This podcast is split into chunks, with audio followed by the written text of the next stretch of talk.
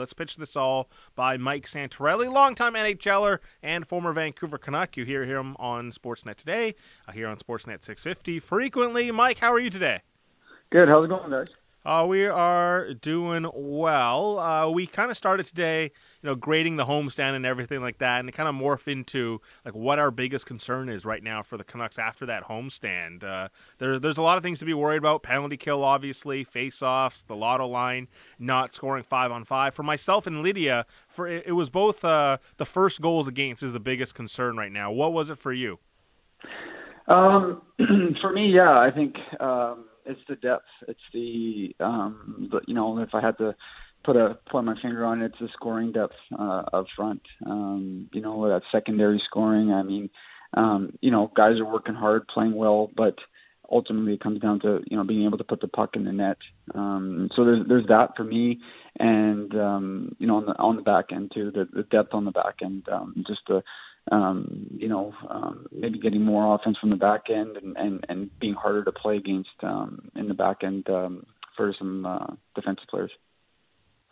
Mike, what's that do when you fall behind in a game? What's it do for your mentality, especially on a team like this where it kind of becomes like a running storyline where you're constantly chasing the game, it feels like?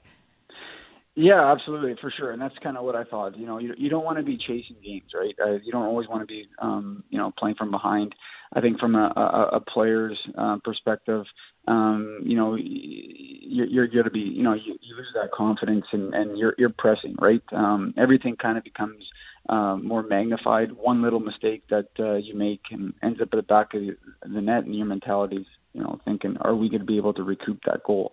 Um, so it's, and at the same time, it, it hinders you from making those uh, natural plays that you you may be able to make or you should make. Um, you know, um, when you do have that confidence in that that, um, that you are going to score and and um, you know you're not you're not playing from behind.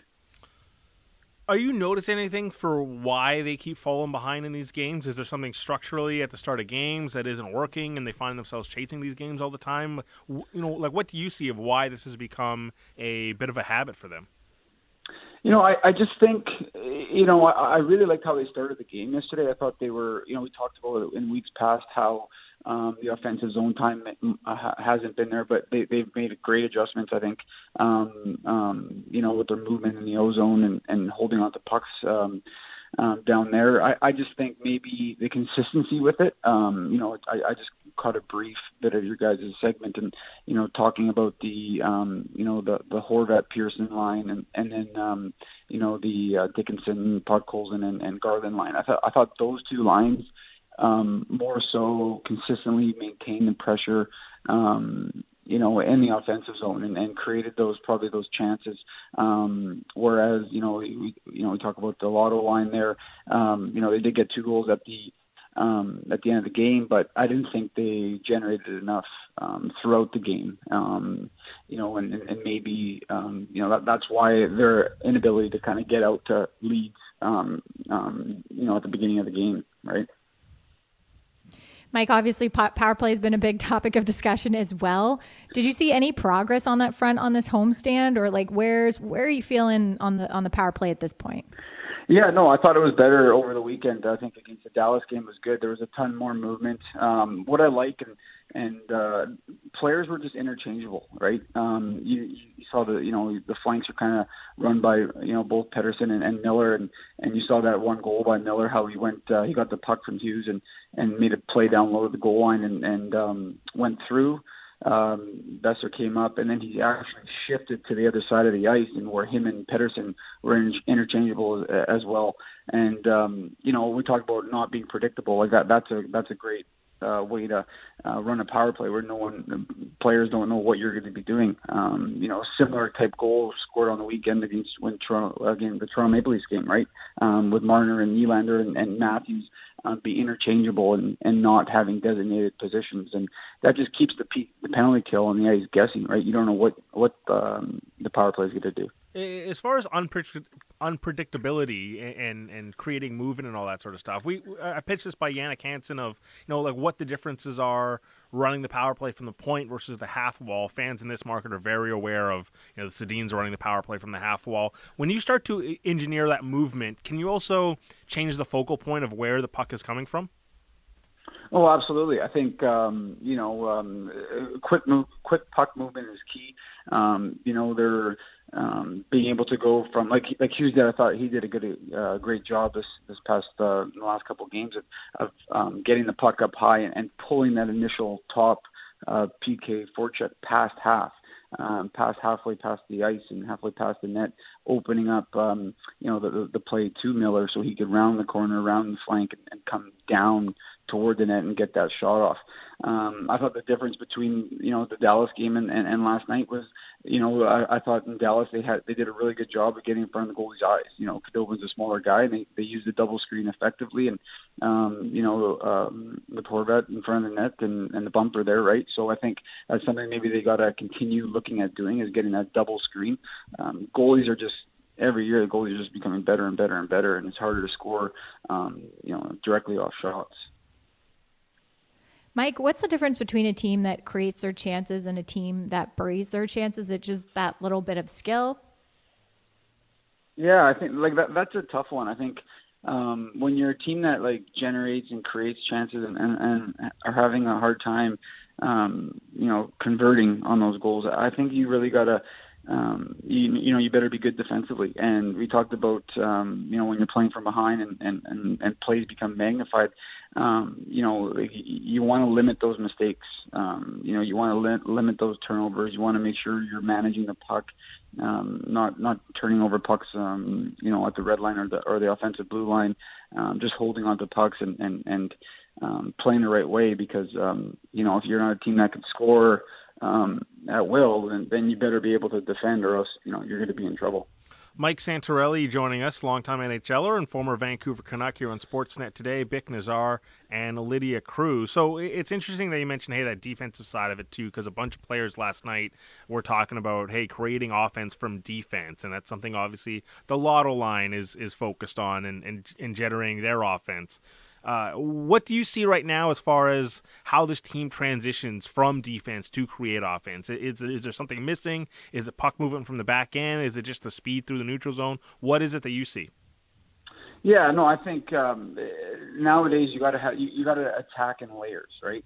Um, you know, I think Hughes does such a great job of getting up into the play, and you know, just going back to the, you know talking about a couple items that I would be worried about there was that depth on defense, being able to provide that secondary wave of attack, joining the rush, um, um, you know, finding those pockets of, of where they could kind of seep into the play and, and, and create that uh, secondary and third third opportunities at the net, um, and and and, and trans- like you said, transitioning from um, a defensive standpoint to uh, to getting up the ice as quick as possible. We talked a little bit today about face-offs and why is it such a disadvantage for a team to have all lefties for face-offs? What can they do in that situation? Well, usually, like what, what teams like to do uh, for defensive face-offs is they like to put, uh, you know, sometimes they like to put two centers on the ice uh, at the same time, and as soon as the puck gets out of your end, then the other center changes, and and it allows um, you know, to, if each team to, um, you know, if if if, if a centerman gets kicked out, then the other guy could step in. But, um, you know, uh, I think um, with with the way it's made made up, you know, you want to have your centerman on, on the strong sides, right? To be able to kind of snap that puck back. Um, if you know, and if you're unable to have that, um, just based on personnel, then you know, there, wingers need to be able to step in and take faceoffs as well. Um, faceoffs is a is a thing that you know a lot of people look at just the centerman, but it's for me it's a, it's a five five man um, you know job, right? Like um, if you're you're a lefty taking the you know uh, faceoff on your on your wrong side, then you know maybe you, you better tie up and and then your your wingers are coming in or your defenseman's coming in in D zone to to help help you win that puck, right? So it, for me, it's a, it's a five man um, unit um, in order to be effective on on faceoffs, not just one guy. Well, you took a lot of faceoffs. Um, you know, when, when you were on your weak side, um, it, it's it's not just about hey pull the puck back. Is there other techniques that guys could be using? Uh, you mentioned, hey, it's a five man group. Like, what should a guy doing a face off on his weekend try to be trying to be to accomplish? Well, you're going into the face-off. You're not looking to. You don't want to lose that draw clean. Like do do whatever you can do to not lose that draw clean. You know, tie up sticks, use your feet. Um, you know, tie up the stick and, and allow your your your winger or um, to to get to jump in there and, and um, pick up that loose puck and that loose change around the um, face-off dot. So that, that's why I say it's it's so big to. Um, it, it's not just a one guy, uh, one man job. It, it really is a, uh, all five guys need to be ready to hop up right off that. Uh, as soon as that puck drops, all five guys have to be ready to go. Mike, if we were grading the homestand earlier in the show, if you had to grade the Canucks homestand five points in seven games, don't mean to put you on the spot, but letter grade, what would what would you give this homestand? Well, I think for me, there's two things, and and, and um, not, definitely not trying to you know sit on the fence. Um, you know, when you look at when you look at um, um, obviously it was a disappointment. When you're at home, you want to get as many points as possible, um, and you know you want to you know accumulated wins. Um, but on the other side of things, as a coach, and you you can't keep um, beating down things down, and you got to look to the positives as well because you need you do need to move forward. You need to move forward from it, and the positives from it was from the first game of the homestand to the to the last game of the homestand. They their ability to to um, to to move forward as far as their offensive zone play using a using a high cycle um, to their advantage and really creating a lot more um, offensive zone time, a lot more chances toward the end of the homestand was, was fantastic. And same with the power play. Like if the power play is very stagnant. Um, the last couple of games, it, it, it has improved. They're, they're making strides in the right direction. And I think as a player and as a team and, and, and as a staff, I think you need to. Those are the items you need to, to build on, right? You can't worry about the past like we talked about before, and and um, worry about um, the lack of um, wins um, from, from this past homestand. So you're much more in line with uh, Lydia's grade than my own, because because my point, like Mike, was ultimately like this is a results based business. Everyone that plays in the game, everyone that coaches in it, manages it, is very aware that that's what this is about. It's about two points, and as much as you want to talk about, hey, things are trending better, and there's still 69 more games to go, and that's encouraging. Like, how aware of the standings are you at this point? Um, yeah, no, for sure. You, you, you definitely are. I think like it, it depends what it depends what uh, you never want to get too far behind, right? Um, and uh, right now, like things are like it's it's fine, right? Like their their upcom- upcoming games against Colorado and, and Nashville and Vegas and the Ducks, like those are huge games. Those are huge points, and those are games where um, are winnable games for the Canucks, right? Um, like last night, I, I personally believe they deserve the better fate. I thought they were the better team, and that should give them confidence going on into this road trip and and you know making up ground and and um, you know, separating themselves hopefully from the from the pack of that little bit of a cluster there in the standings, right? Were you ever worried about kind of a certain level of urgency when you played of you know burning out uh, maybe a bit too early? Of a we're we're five games back and and now we got to push a bit more and, and and the effects of that. You know, it, it has its good things too when you're when you're when you're kind of in this situation early on in the year. You see teams where they've kind of got off the um, hot starts at the beginning of seasons, and, and then they head into the playoffs, and they haven't played meaningful um, hockey or, or haven't had to play with that level of intensity or urgency that you talked about. Whereas, you know, sometimes it benefits a team and they grow quicker and they're ready to play at the end of the year. Because at the end of the day, it doesn't matter where you finish. As long as you make the playoffs and you're playing the right way going into the playoffs, then then you're then you're a team that can do some damage. Um, we've seen you know for last four or five years where teams have um, done very well um, in the regular season, but haven't been able to translate that into a game, um, you know, in the playoffs. And that's kind of why I mentioned earlier, like you're if you can't score goals, you're you better be a team that can defend because right. uh, you know teams that can can do both are the teams that are going to win. But if you're only going to be able to play offense and you're going to be an easy team to play against, you're going to have a tough time because the, the game changes throughout the season, like we talked about earlier. And once you hit playoffs, it's a whole different um, ball game. Santo, appreciate it, man. Uh, awesome stuff. we'll talk soon. Thanks, guys. Appreciate it.